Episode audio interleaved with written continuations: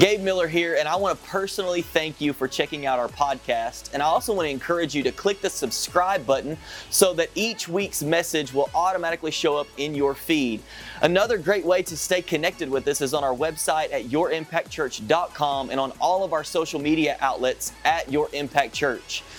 I hope this message today encourages you, inspires you, and challenges you. Let's jump into the message.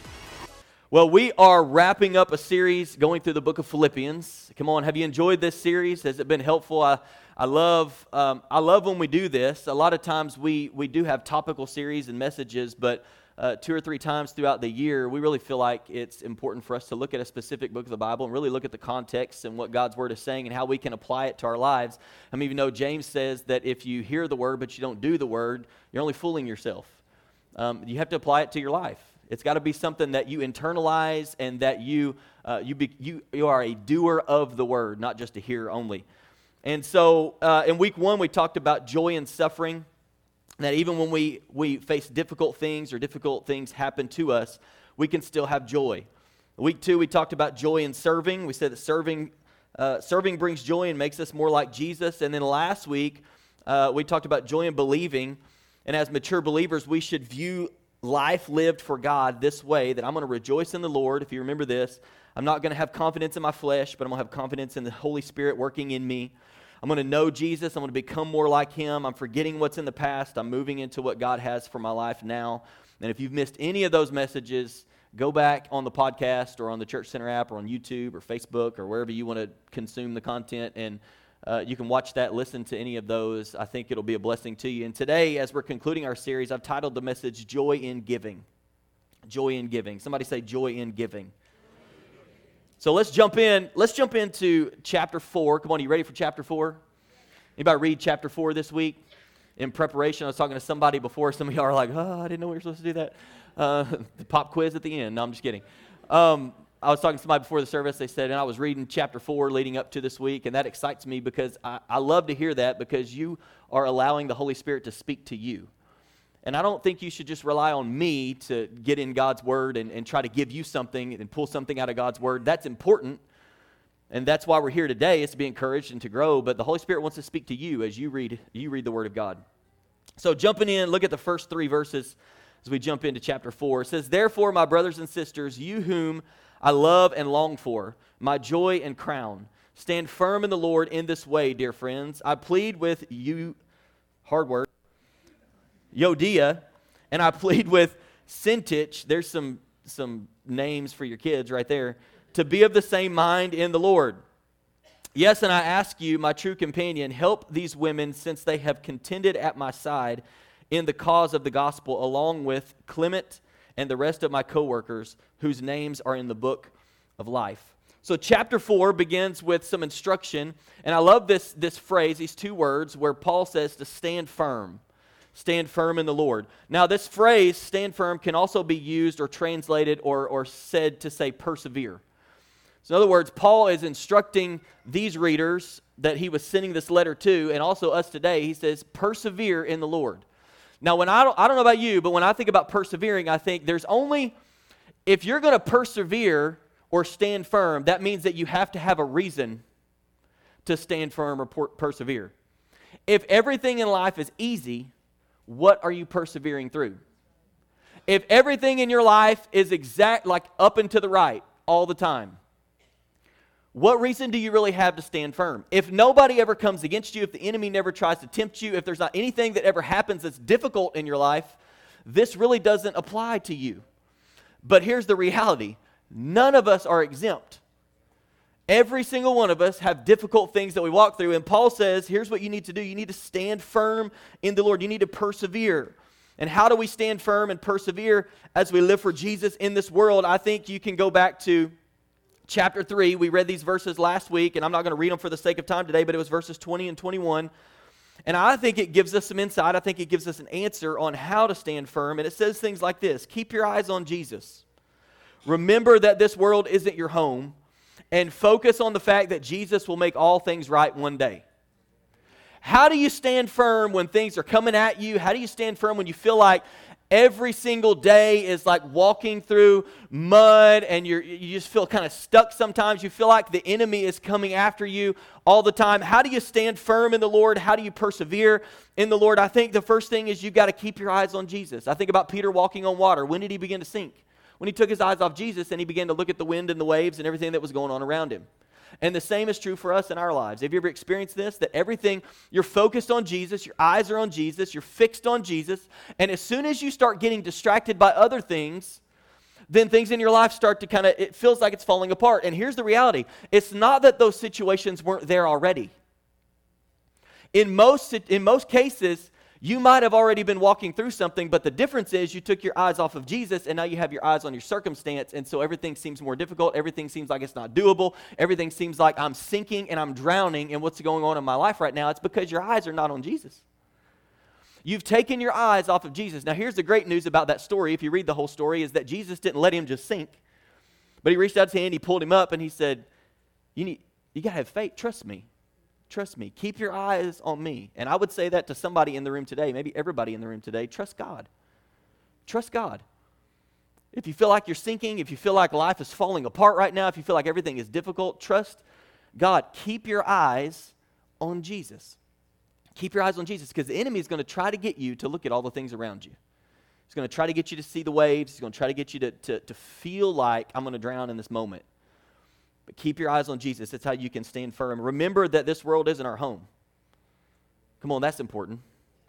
We've got to remember that this is not this is not where this is not the end. That we are we're living in a different kingdom as a child of God and we have a different eternal destination as like this is not this is not the end all. This is not, you know, we're just passing through as some would say that we have a different home with Jesus and focus on the fact that, that one day Jesus is going to make everything right. That one day everything is going to be made new. That one day everything is going to be made perfect. That one day there will be no more tears and there will be no more pain and there will be no more heartache and there will be no more of all these things because Jesus is going to make everything right again. And in verse 2, Paul's pleading with two individuals really to be of the same mind in the Lord.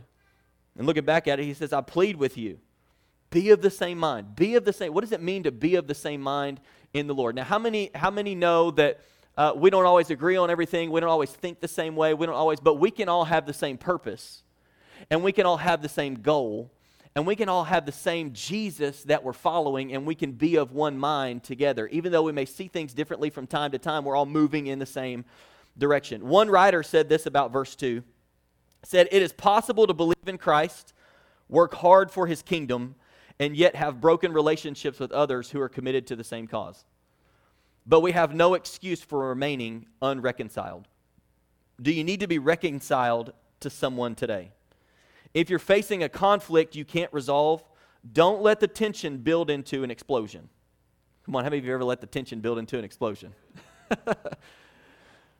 I mean, you just thought about it and you, you know, you, you ruminated on it and you just processed it and you processed it to death. And then before you know it, you're mad and you don't even really know why you're mad. And you blow up at that person and they're like, I didn't even know that anything was going on because you, you, like, you didn't have the conversation. You didn't, you didn't get it, like, you didn't release that to the Lord. Come on. It's important for us to do that.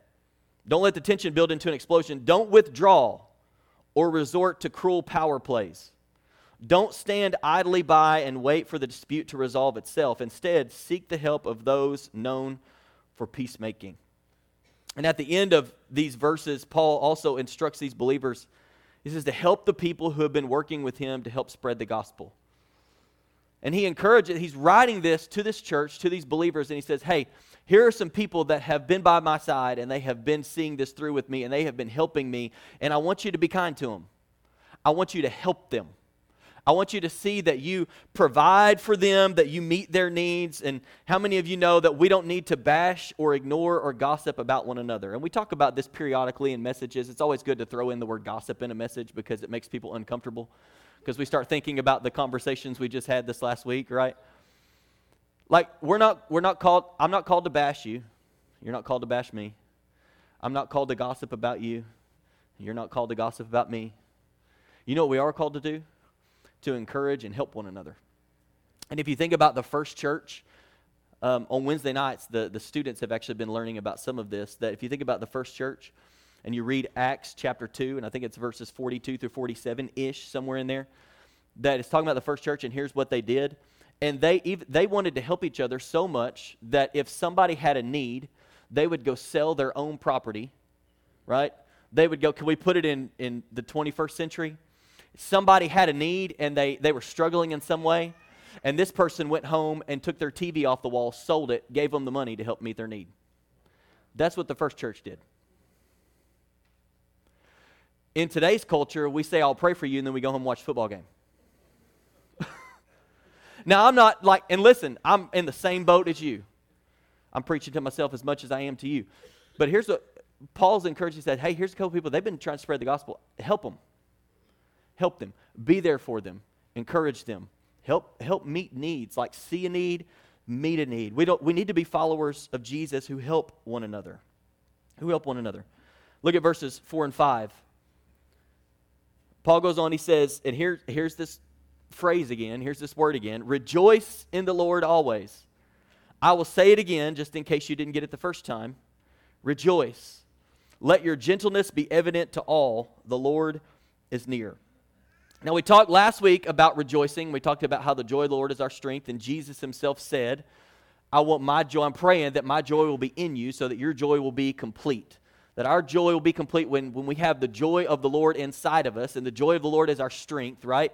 And so we need to rejoice in the Lord. We need the joy of the Lord inside of us. And so we talked about that last week, and maybe you want to write this down because I think it's important. Our outward circumstances do not need to dictate our inner attitudes. Paul says, Rejoice in the Lord always. I will say it again, rejoice. Yeah, but Paul, you don't know what's going on right now. There are people all around us that are trying to get us to do extra things and say that we can't just believe in Jesus. We got to do this extra. It's that it's like grace plus this that makes us right with God. And Paul says, "No, rejoice in the Lord always." Okay, but right now I'm being attacked by the enemy a lot it feels like and I'm walking through difficult situations and Paul would say, "Rejoice in the Lord always." I will say it again, rejoice. But yeah, you don't know what I'm walking through right now and my financial situation is really really difficult right now and I don't know how we're going to get out of this, and I don't know how we're going to make it to the next week, and I don't know how we're going to do this and do that and do this, and we got kids and things, and we got all this going on. And Paul would say, Rejoice in the Lord always. Yeah, but my car just broke down, and I don't know how we're going to fit. Rejoice in the Lord always. Well, I got people in my life right now that don't seem to like me and they're against me and, and they're talking behind my back and that rejoice in the Lord always. I will say it again, rejoice. Paul Paul knew what was going on. He's even written specifically to some things that they're walking through, and he's giving them this encouragement and this instruction. And he says, Rejoice in the Lord always. And we have to remember that our outward circumstances, because this is, this is a struggle, we often allow our outward circumstances to dictate the attitude that we have.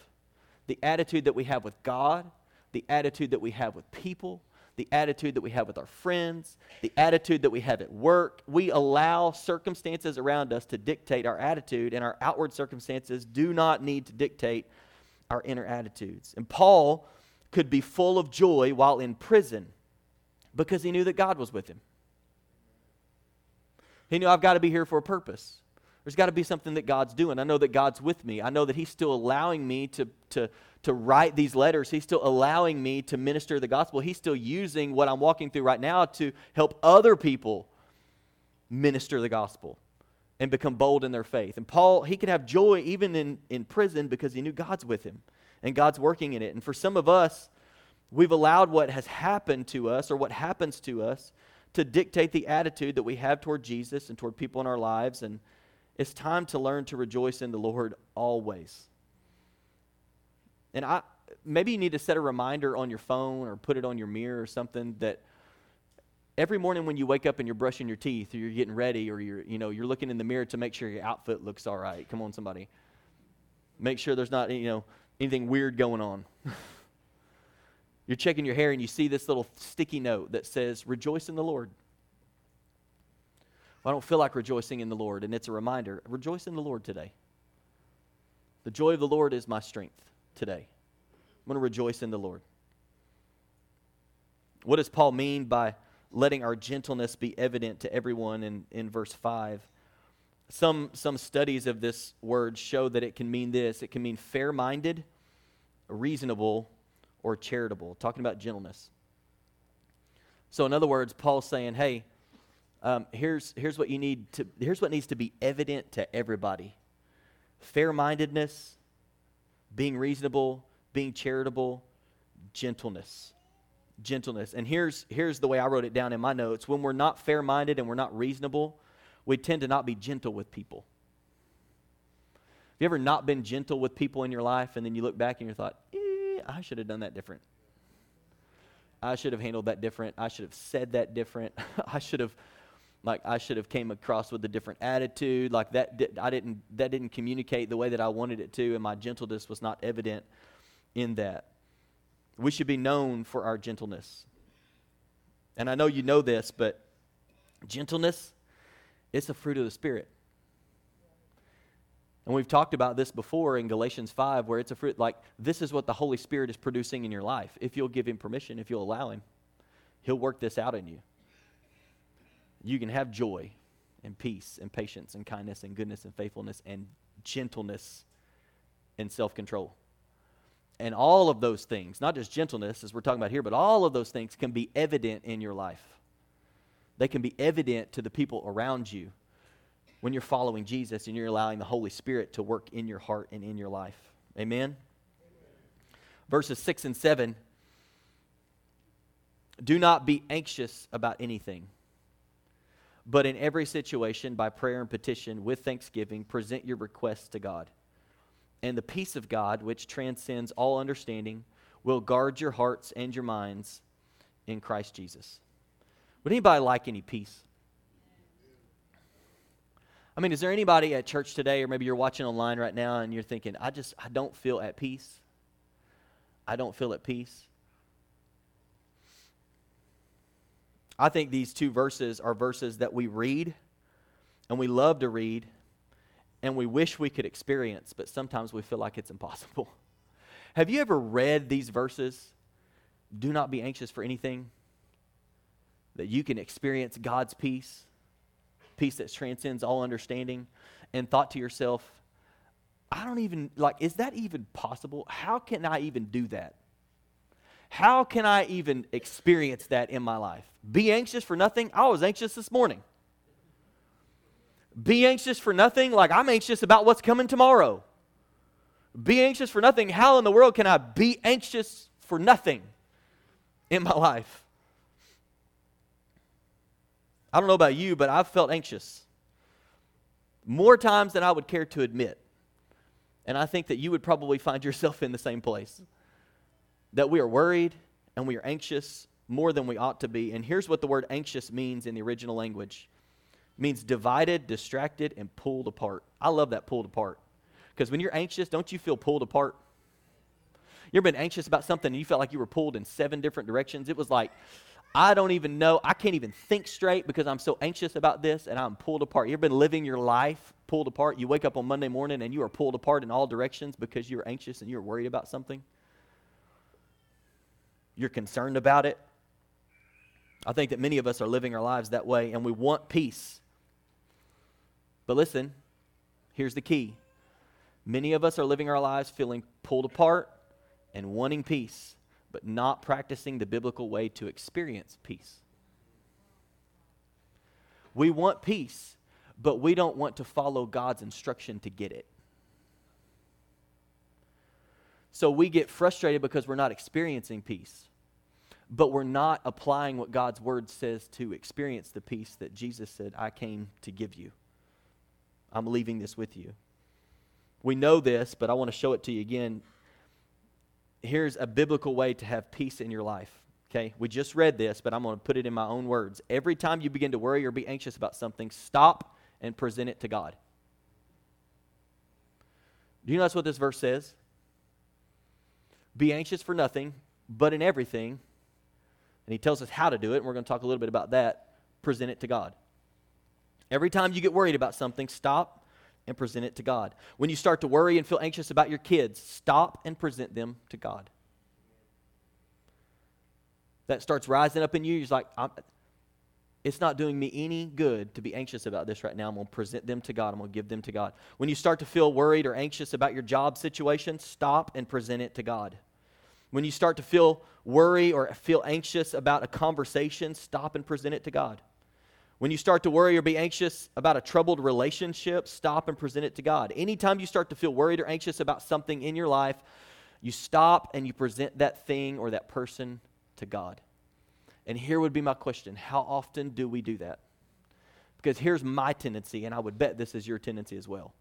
That when I start to feel worried or anxious about a relationship or about my marriage or about my kids or about something going on in my life, I don't have a natural tendency to stop and present it to God. I have a natural tendency to worry and let it consume me and let it paralyze me and bring fear into my life and keep me from doing anything beneficial for me or to move the kingdom of God forward because I didn't present it to God. And I think we would, we would be so much better off if we had a place. And maybe you need a place. Maybe, maybe you need to, you know, you need to write it down or you need to have some alarm that goes off that it's like at 12, you intentionally stop and say, okay, is there anything I'm worried or anxious about right now that I need to present to God? Is there anything right now that I've been worried about? Because I didn't think about it at 9 a.m. when it came to my mind, but now I'm intentional. I've got a time set that I'm going to stop and I'm going to process what is going on inside of me right now. Am I anxious? Am I worried about something right now? You know what I need to do? I need to present that to God. I need to give that to God. I need to take a moment, two minutes, five minutes. I need to hand that over to the Lord. And how do we present these things to God? Here's, here's what I think the, the Bible gives us instruction toward by praying and being thankful by praying and being thankful. So be anxious for nothing, but in everything, by petition and with thanksgiving, make your request known to God. Present your request to God. So you're presenting that to God, and here's how you're doing it by praying and being thankful. And some of us, I, I fear we have no peace in our lives because we don't pray about what's going on in our minds. And some of us have no peace because we're not thankful. When was the last time that you just sat down and you thanked the Lord? That you wrote down. Some, some of us, if not all of us, need to get it. Maybe you do this, maybe you have this. You need to get a gratitude journal. We just sang this song this morning gratitude. You just need to get a gratitude journal. And you know what would you know what would renew your mind every day? Is if you got up and before you went about your day, you got in God's word and you spent some time praying and you wrote down something you're thankful for. God, thank you for my spouse. They're such, they're such a blessing in my life. God, thank you for this job. Even though I'm struggling to go today, I thank you that I have this job that provides income for me and my family. Thank you, thank you that I get to, come on, you get up on a Sunday morning. Thank you that I get to go to church today and I don't have to go to church today. You just, you just need to, like, thank you for my kids. Thank you for your provision. Thank you for, for providing this for me. Thank you for what you brought me through last week that I didn't know if I was going to make it through, but now I'm on the other side of it, and I just want to say thank you. There's something so powerful about expressing gratitude and thankfulness to God. It, it, it changes something in our heart. And I think that's one of the reasons why it's here that, and with thanksgiving, and then the peace of God. It's going to guard your heart and it's going to guard your mind. We pray and we express gratitude. We, we be thankful. It reminds me of what we see in, in 1 Peter. I love this verse, 1 Peter 5 7. You know this. Cast all your anxiety on him. Why? Because he cares for you. And I wonder sometimes if we don't cast all of our anxiety on the Lord because we don't truly believe that he cares about us. Because Peter said, here's what you need to know and we could flip this around. Because God cares about you, give it over to Him. Present it to Him. Cast all of your anxiety, all of your worry, all of your fear, all of these things, cast it on the Lord because He cares for you. He cares for you. And many of us are carrying around things that we're never intended to carry around because we have not given them over to the Lord and we're worried and we're anxious about life. I think that many of us have probably tried this once or twice and when it didn't work instantly, we gave up on this instruction. Anybody ever done that with anything in your life? You did it. Have you ever? It's like, okay, I'm going to go home and I'm going to listen to what I'm going to, listen to what God's word said, I'm not going to be anxious. Time I'm going to, this I'm going to overcome my anxiety. This time I'm going to experience the peace of God. I'm going to begin to pray and I'm going pre- I'm going to present it to God through prayer. I'm going to be thankful and I'm going to present to God what I'm worried about and what I'm anxious about. And we do it one time. We do it two times. We do it, you know, Monday, Tuesday, Wednesday. And we're like, I don't feel any different. And so we lay it down and we don't do it again. Can I just lovingly tell you you did not get to the place that you're in with anxiety and worry and all these things in three days. So, why do we expect to, to change something and try to do something different for one, two, three days and everything be different? It's, we're, we're renewing our mind. And sometimes it takes some time. But here's what I believe you will discover the more that you do it consistently, you may look back and, and, and God is transforming you and your mind is being renewed. And six months from now, because every day I've gotten up and I've written something that I'm thankful for, and I've said, you know what, every time I set an alarm, and every day at noon, or every day at five, or every day at 10, or whatever time works best for you, I decided that no, I'm, I'm going to I'm gonna think about what I've been thinking about. I'm going to, what am I worried or anxious about? And I'm going to present that to God right now because I'm not meant to carry that and I'm going to give it to the Lord and I'm going to trust Him with it. And if you do that consistently over time, you can't help but see a difference. It will change you. And I truly believe you will live life less anxious and less worried because over time you are trusting God more. I'm giving this to the Lord.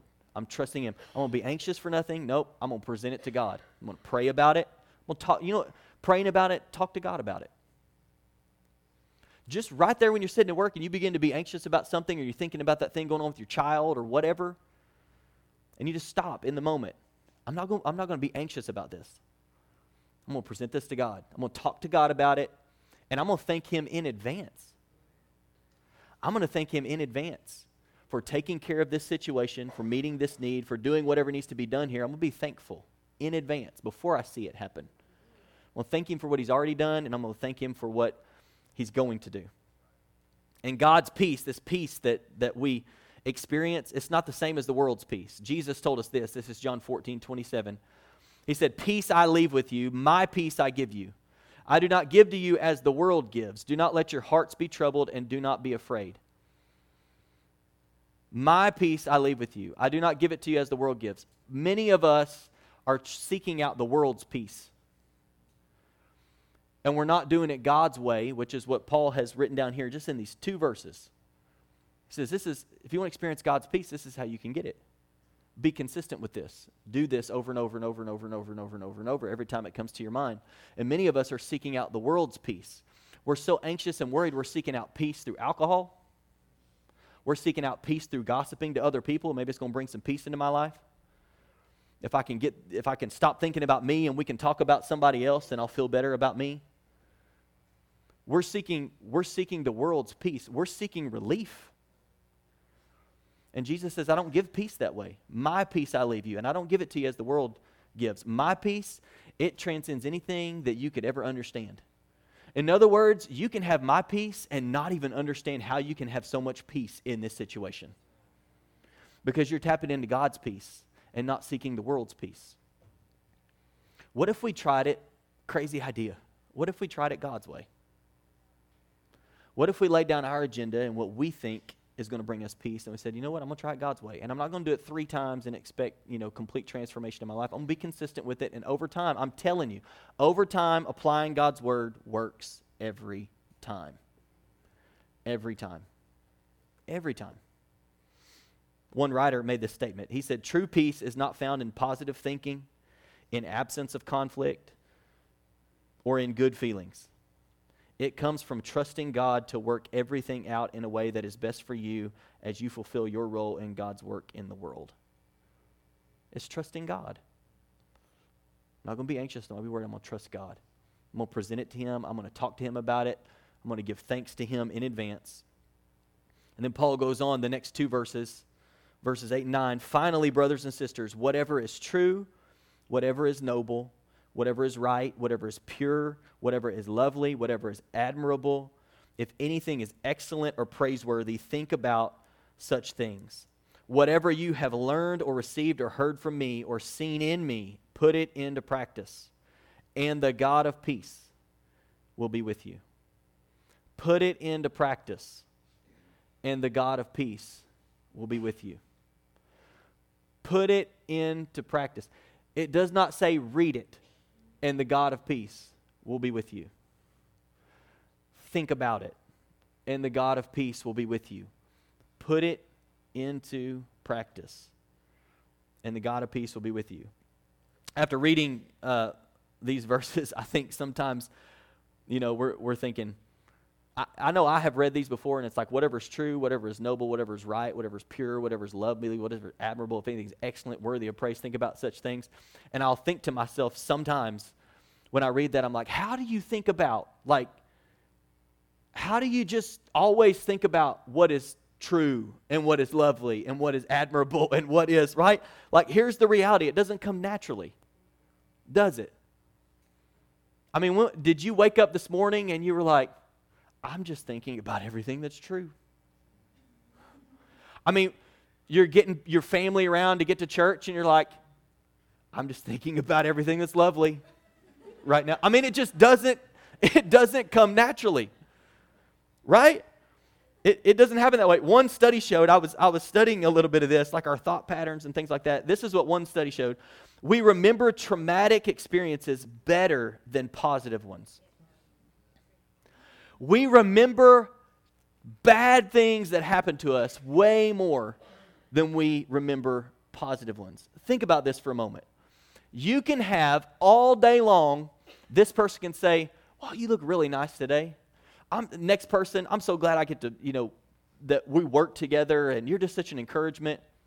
You can have that happen 15 times in one day while you're at your job, and one person, one person make a negative comment to you or about you, and what do you go home thinking about? The one negative thing that somebody said about you, not the 15 positive things that, that, that were said about you or to you, but the one negative thing. Here's another, another thing this study showed that we recall insults better than praise. Right now, you could think of times when people have insulted you, but if I was to ask you to, to recall a time that you were praised for something, you would struggle to remember. But you remember what they did to you. You remember what they said about you. Another thing is that we react more strongly to negative stimuli. We do. It's, it's just in us. We react more strongly to negative stimuli, and we think about negative things more frequently than positive ones. Now, I want you to try this. If you don't believe me, I feel like Paul last week when he said, and if you disagree with me on anything, I'm praying for you, and the Lord's going to make it clear to you. I just take me up on this, all right? Grow group leaders in the room, watching online, whatever in your group this week, start with this. And now you're going to be prepared for it, so it may not work, but I may not need to tell you this and just tell the grow group leaders and see how it goes. but seriously, if we were if if if you were to sit in your group and your leader said, "Tell me three negative things that happened to you this week." You probably have them right now. And then they said, think of three positive things that happened to you this week. We would say, um, hmm. Let me think about it for a minute. We would have no problem coming up with something negative that happened to us. But name something good that happened to you. I'm sure there was something but I don't recall it in the moment. You know why? Because we have a natural tendency to remember and retain and think about negative things way more than we do positive things. Even if the positive outnumbers the negative 100 to 1, we will remember the one negative thing and it will eat us up. One negative thing. And this is just what this study showed. We respond more strongly to negative events than to equally positive ones. And so, how do we do what Paul's telling us to do and think about these things? How do we pull this off? How do we accomplish this? Through the help of the Holy Spirit. We train ourselves to see and think on good things. Okay, you didn't go to the gym one time and get in shape. You have to train. There's another part in Scripture where Paul says, I train and discipline my body to do what it ought to do. I train it, I make it do it. You, ha- you have to train yourself to see and think about. And this is, I'll bring this up again. This is for somebody. This is where it helps to even write it down. Write down the good thing. Write down every time something good happens to you, write it down. Write it down. And then go back and read it. Look at all of the good things that God did in my life today. Look at all this last week. Look at all the good things that happened. Look at all the compliments I got. Look at it, all the people that just even smiled at me when they hadn't smiled at me in the last three weeks. Come on, somebody. And I wrote it down. It was a positive thing. And I am training myself to see and think about good. I'm training myself to see life from a different perspective. And I would submit to you that many of us struggle with our thoughts because of what we allow to come into our minds. Many of us, I'm going to say that one more time. Many of us struggle with what we think about because of what we allow to come in here. We don't guard this. At least most of us probably don't guard this well enough. And what we allow to come in, we don't think it's that big of a deal, but it affects our lives and it affects everything that we think about. For most of us, we may need to examine, we're just going to get real practical, and then we're going to go on to the next few verses. Real practical. We may need to examine. If you want to think about what's lovely and what's true and what's honorable, and you want to train yourself to see and think about the positive and see the positive in life and see from God's perspective, you may need to examine what you're putting in your mind. You may need to examine the movies you watch. You might need to examine the books that you read, the TV shows, the video games, the internet sites, the music that you listen to. You might need, if you really want your thought patterns to change, you're going to have to change what you're allowing into your mind.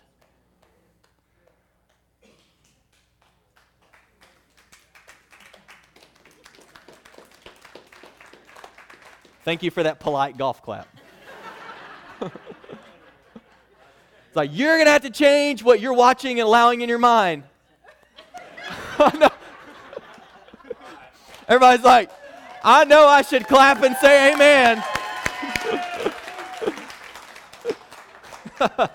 it's like one of those moments, it's like, I know I should probably agree with what he's saying, but I don't know if I want to. And here's can I can I just be honest with you? Because there are some, thank you, I love you too. There are some, like there are some, and, and, and here's here's the thing. Well, Pastor Gabe, I like those things, and I really don't want to give them up. And here's what I would say to you. Then you can just plan to keep on struggling with what you think about. You can. If you if proverb I can't remember where the proverb is found but I think it's 423. Guard your heart above all else, for out of it flow the issues of life. Okay, one translation, if you study the word heart, it's your innermost being. You know what's included in that? Your mind, your emotions, things you think about. It's not talking about your physical heart that's pumping blood into your body, it's talking about your inner person. Guard it above all else, for out of it flow the issues of life. One translation even says this says, pay attention to what you think about because your thoughts run your life. You have you you can't have your thought patterns change and continue to put the same things into your maybe it's the things that you're allowing into your mind that have gotten you to the place that you're at right now where you think the way that you think. And in order to get out of that and begin to think a different way you've got to change some things. You've got to make some shifts. You've got to, okay, that is probably feeding something to my mind that is causing me to think this way or to operate this way, and I've got to remove it. I've got to remove it. I've got to make a change. And we don't like change. You might like change. We don't like change. And here's another thing I know some of you are mad right now because you don't like being told what to do. but here's the great news this is awesome. Listen to me, everybody, right here, right here, right here. I'm not telling you what to do, God did. He's the one who inspired the writer to say, pay attention what you think about because your thoughts are going to run your life.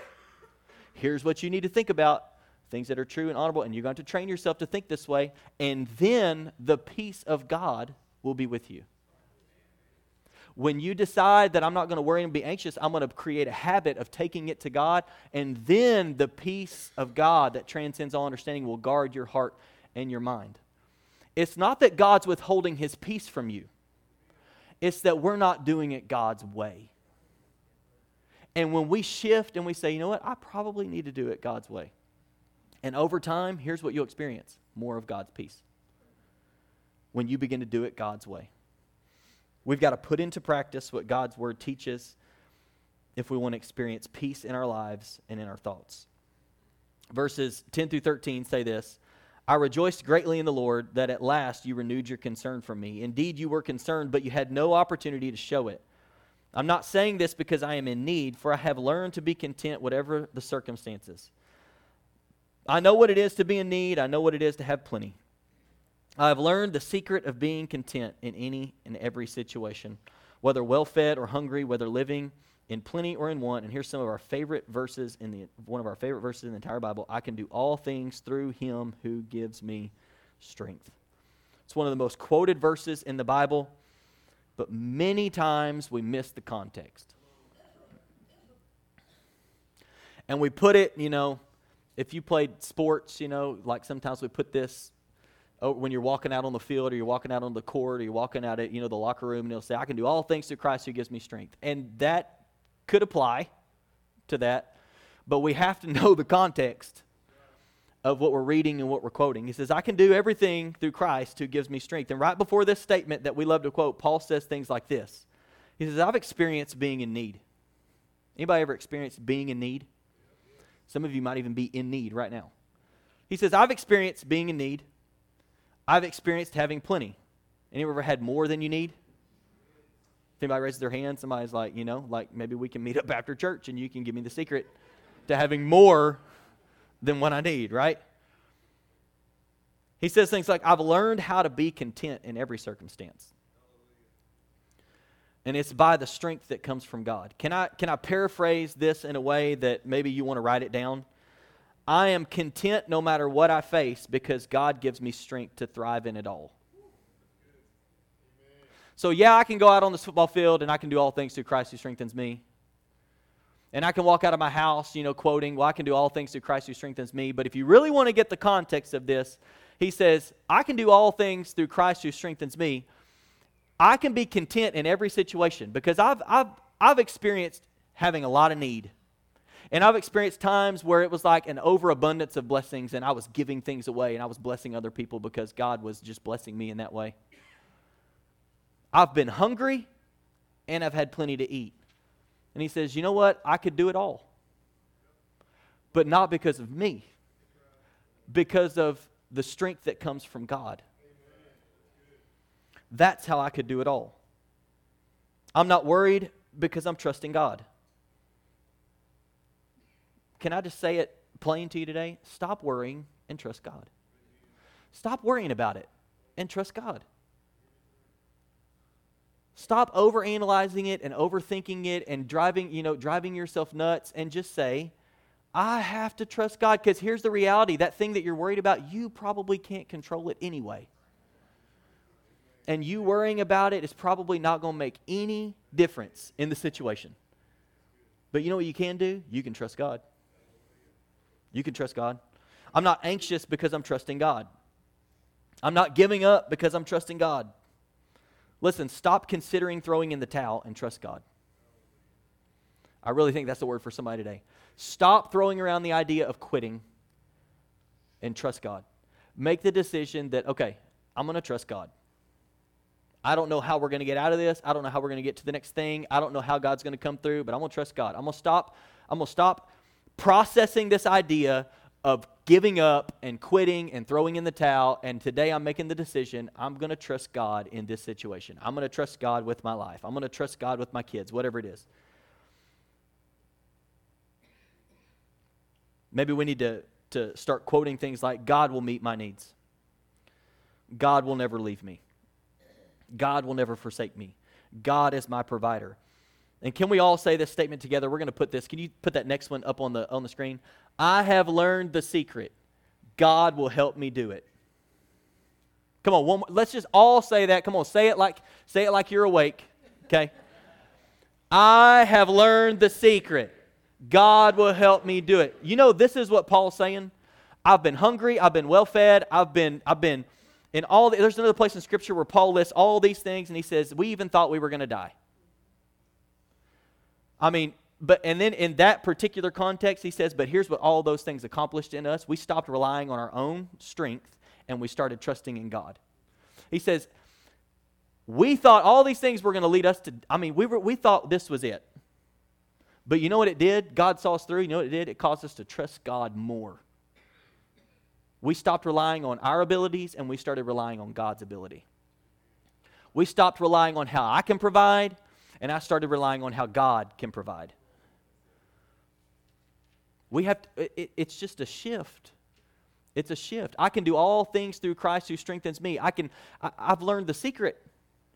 The secret is in everything I walk through, God will help me do it in everything I have to I have to do in every difficult situation when times are good no matter what I'm walking through God will help me do it. I need to have a tough conversation, God will help me do it. I need strength to make it through a financial struggle. God will help me do it. I'm fighting for my marriage right now. God will help me do it. I desire to teach my kids to love the Lord, and God will help me do it. Life is difficult right now, but God will help me do it. God will help me do it. I've learned the secret. The secret is that I can do all things through Christ who gives me strength. And I've learned this when it was really, really hard and when things were really, really good. That I can make it through anything. I can be content in anything. I can have joy in anything. I can do all things through Christ who gives me strength. Not in my own strength, but his strength. And how can we find, find true contentment in life? Just a few things here. Get God's perspective.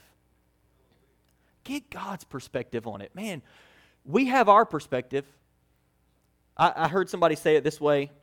Uh, I think this is how they said it. They said, There's God's perspective and there's our perspective, and our perspe- perspective is always wrong.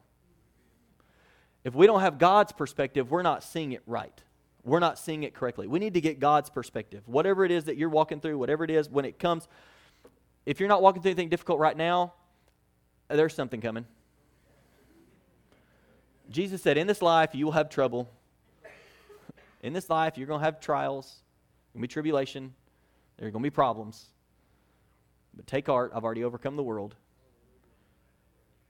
And if you're not walking through something right now, you're going to need this in three days.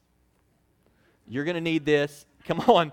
You're going to need this in February after the 21 days of prayer and fasting is worn off and now you started worrying again. You're like at some point you're going to need it. It's God who's helping me. I got God's perspective. Here's another one. Keep your priorities in the right order. Whew, when we start getting anxious and worried about things, man, our priorities start getting out of order. We start neglecting time with God, and now our relationship with Him is no longer in first place. My concern, like, I'm struggling because I, I'm not seeing the provision that I want. And so instead of spending more time with God, I start working more, trying to make more, trying to dig myself out of this hole. And before I know it, six months go by and we're trying, trying, trying, trying, trying, but I have no relationship with God because my priorities got out of whack. You got to keep your priorities in order. Keep your priorities in order. No matter what is going on in my life, my number one priority is my relationship with God. It's always going to be number one and know, the, know who your source of power is. Know where your power comes from. And it does not come from you.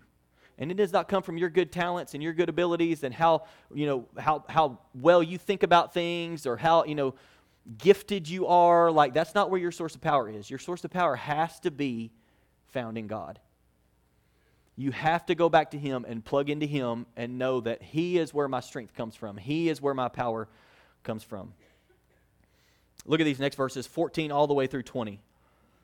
Yet it was good of you to share in my troubles. Moreover, as you Philippians know, in the early days of your acquaintance with the gospel, when I set out from Macedonia, not one church shared with me in the matter of giving and receiving except you only. For even when I was in Thessalonica, you did, you did me aid, you sent me aid more than once when I was in need. Not, not that I desire your gifts, what I desire is that, is that more be credited to your account. I have received full payment and have more than enough. I am amply supplied. Now that I have received from Epaphroditus the gifts you sent, they are a fragrant offering, an acceptable sacrifice, pleasing to God. And my God will meet all your needs according to the riches of his glory in Christ Jesus. To our God and Father be glory forever and ever. Amen. Paul, I love this because Paul's thanking these believers for what they've given him and how they've helped meet needs and how they have helped him along the way. He says, When I left one place, no other church sent me anything, no other church helped me or supported me except for you. So I want to say thank you. I want to say thank you for the, the, the gifts that you received and how I have more than enough and how you have been with me. Even if you couldn't be with me, you have helped me in this way. And you know what I've discovered in my life, and I think you would probably agree if you've ever stepped into this? When I give, it not only benefits the recipients, but it also benefits me. When I have given to somebody in need, or when I have given regularly to the house of the Lord, or met a need that somebody had in the community, or went out and served and gave in that way, not only does it benefit the person that you're giving to, or the organization that you're giving to, or the need that you're meeting for that person, it doesn't just benefit them, it also benefits you. And I love what Paul was saying here. He said, Thank you. I have more than enough. You have helped meet my needs. And my God will meet all your needs. And here's how he's going to do it according to his, the riches of his glory in Christ Jesus. My God will meet all your needs according to the riches of his glory in Christ Jesus. And somebody needs to know that today. God can meet your need. God can meet your need. I find it interesting that this comes in the same chapter, just a few verses after Paul's talking about not being anxious, not being worried, learning to pray, be thankful. He says, And my God's going to meet all your needs according to his riches in Christ Jesus. Here's what I want you to get in your heart today God is really good at meeting your needs, and he has more than enough. God is really good at meeting your needs, and He has more than enough. He owns it all. He owns it all. And He's really good at being God. We just have to get really good at trusting Him. Trusting Him and listen, listening for His instruction. When the Holy Spirit speaks something to you, take action and do what God's leading you to do because God wants to meet all your needs, but sometimes we have a part to play and He'll speak to us to take this step or do this thing. And in that, He's going to meet all of our needs because He already owns it all. He has it all. It reminded me of what Jesus Himself said about our needs. Worship team, you can come back. This is in Matthew 6. Jesus said, Therefore, I tell you, do not worry about your life, what you will eat or drink, or about your body, what you will wear. Is not life more than food and the body more than clothes? Which some of us just need that verse right there, that question that Jesus asked. Is there not more to life than everything that you can own and everything that you th- like you think you need and I need, you know, this to wear and that to eat and I'm just concerned about all these things. He says, "Look at the birds of the air. They do not sow or reap or store away in barns, and yet your heavenly Father feeds them. Are you not much more valuable than they?" Can any one of you, by worrying, add a single hour to your life? And let me just stop right here and say that's a rhetorical question. Jesus already knows. It does not add anything to your life to worry or be anxious. And why do you worry about clothes? See how the flowers of the field grow? They do not labor or spin, yet I tell you that not even Solomon in all his splendor was dressed like one of these. If that is how God clothes the grass of the field, which is here today and tomorrow is thrown into the fire, will he not much more clothe you, you of little faith? So do not worry, saying, What shall we eat, or what shall we drink, or what shall we wear? For the pagans run after all these things, and your heavenly Father knows that you need them. But seek first his kingdom and his righteousness, and all these things will be given to you as well. I think this is another instance where we have to learn to do it God's way. He says, Your heavenly Father already knows everything that you need. And, he, and, and, and if you look in nature and you see everything that God has done, how much more will He not take care of everything that you need? So He says, Here's what you need to do seek first His kingdom and His righteousness. And then all of these things that you need, God will make sure you have them. When you're focused more on God, your eyes are fixed on Jesus, you're seeking His kingdom and His righteousness, then everything else is going to be given to you as well. God is really good at meeting your needs, He has more than enough. So seek Him, seek His kingdom, seek His righteousness, and He'll give you everything you need. And then chapter 4 ends this way Greet all God's people in Christ Jesus. The brothers and sisters who are with me send greetings. All God's people here send you greetings, especially those who belong to Caesar's household. The grace of the Lord Jesus Christ be with you, be with your spirit. Amen. Come on, does anybody receive that today? The grace of the Lord be with your spirit. Amen. Will you stand to your feet?